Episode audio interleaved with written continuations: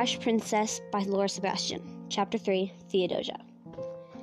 I'm not even ten steps down the hall when a hand grips my shoulder, restraining me. I want to run, run, run until I'm alone and I can scream and cry until nothing is left in me but emptiness again. You will live, you will fight. Ampelio's words whisper through my mind, but I'm not a fighter. I'm a frightened shadow of a girl. I'm a fractured mind and a trembling body. I am a prisoner. I turn to find Prince Soren, a sliver of concern cracking through his stoic expression. A hand, the hand that stopped me is now light on my shoulder, the palm of his fingertips surprisingly rough. Your Highness, I'm careful to keep my voice level, hiding the tempest tearing through me. Does the Kaiser need something else from me? The thought should terrify me, but instead I feel nothing. I suppose I have nothing left for him to take now. Prince Soren shakes his head. He lets his hand drop from my shoulder and clears his throat. Are are you all right? he asks.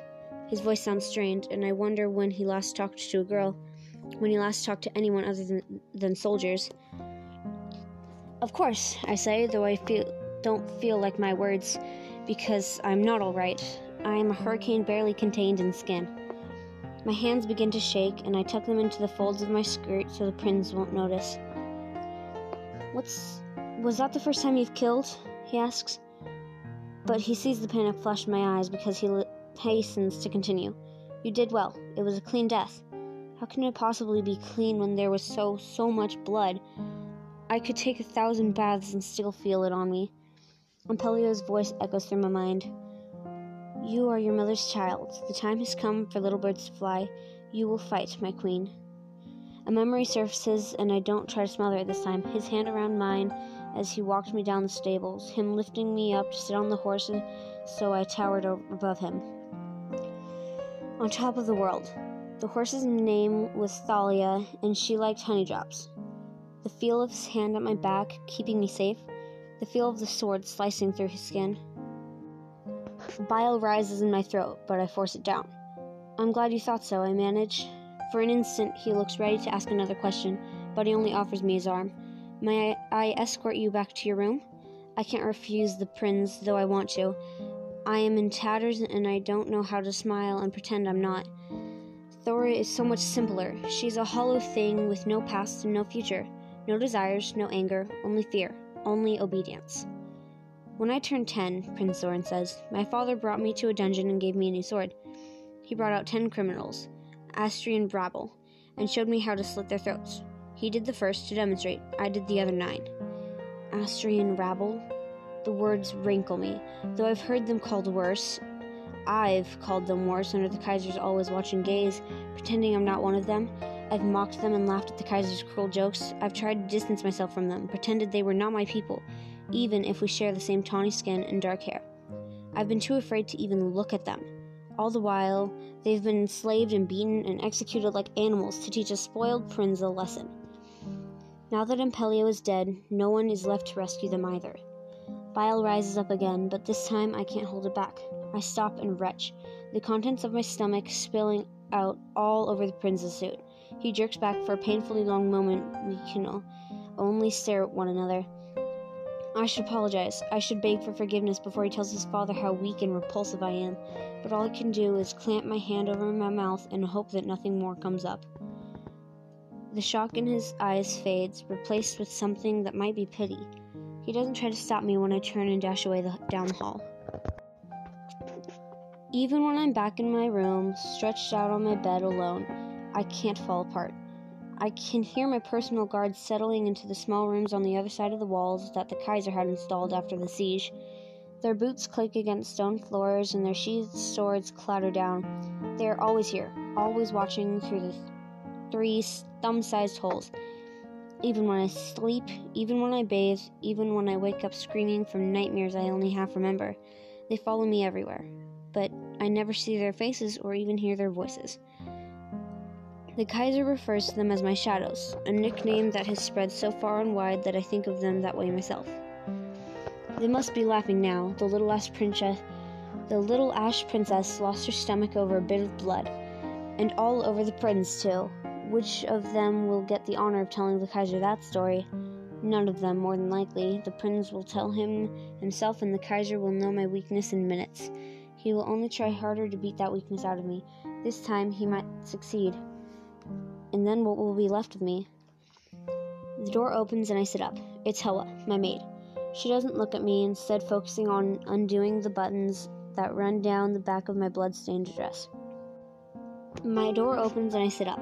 It's Hoa, my maid. She doesn't look at me, instead, focusing on undoing the buttons that run down the back of my blood-stained dress. I hear her sigh with relief when she realizes that the blood isn't mine this time.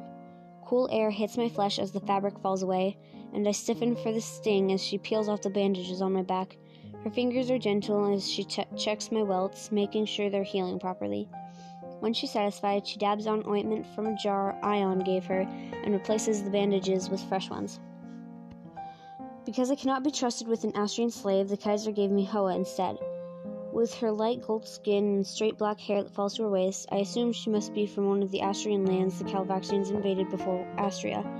But she never told me which one. She couldn't if she wanted to, because the Kaiser's sewn her mouth shut. Thick black thread crosses over her lips in four X's from corner to corner, taken out every few days to allow her a meal before being sewn. Immediately after the siege, I had an Astrian maid named Felici, who was 15. I thought of her as a sister, and when she told me she had a plan for our escape, I followed her without question, so sure that all my dreams of rescue were coming true. I even believed my mother was still alive somewhere, waiting for me. I was a fool. Instead of giving me freedom, Felici delivered me straight to the Kaiser, just as he just as he'd instructed her. He personally gave me ten lashes, and then he slit Felici's throat, telling me he had no more use for her. He said it was to teach me a lesson that would last longer than my welts, and I suppose it did. I learned to trust no one, not even Cress, really. Hoa gathers my bloody dress in her arms and nods toward the wash basin, a silent instruction to get cleaned up, before she leaves again to launder the dress. When she's gone, I sit down at my vanity and rinse my mouth with water from the basin, getting rid of the taste of sickness. I dip my hands in next to clean the specks of blood from them, my father's blood, my blood. Again, I feel I'm going to be sick, but I force myself to take deep breaths until it passes. The eyes of my shadows weigh heavy on me, waiting for me to fall apart so they can report it to the Kaiser. In the vanity mirror, I look the same as I did this morning, every hair curled and pinned in the Kalovaxian style, face powdered, eyes rimmed with kohl and lips stained red. Everything is the same, even though I am not. I take the small white towel hanging over the edge of the bowl and dip it into the water before rubbing it over my face. I scrub until all the powders and paints come away, coloring the towel as they do. It took Hoa the better part of an hour to apply them this morning, but it takes me less than a minute, minute to wash them all off. My mother's face look, looks back at me from the mirror. Her freckles dance over my nose and cheeks and un, like unmapped constellations. Her olive skin glows like topaz in candlelight. Her hair shines the color of deep mahogany, though hers was always down and wild, never held back so severely from her face like mine. Her eyes are not her eyes, though. Instead, Ampelio's dark hazel eyes stare back at me, deep set with heavy lashes. Though there are a few flaws that Kalovaxian standards demand I hide, I re- remember how people spoke about my mother's beauty how they wrote poems and sang songs in her honor. I blink and I see the Theyn's knife pressing in my throat, into my mother's throat. I feel the bite of the steel, see beads of blood well up. I blink again, and it's only me, only a broken little girl. Theodosia Eirene Houzzara. The name whispers through me again, followed by my mother's dying words. Would she forgive me for killing Ampelio? Would she understand why I did it? Or does she turn her back on me from the, her place in the after? He's with her now. I have to believe that.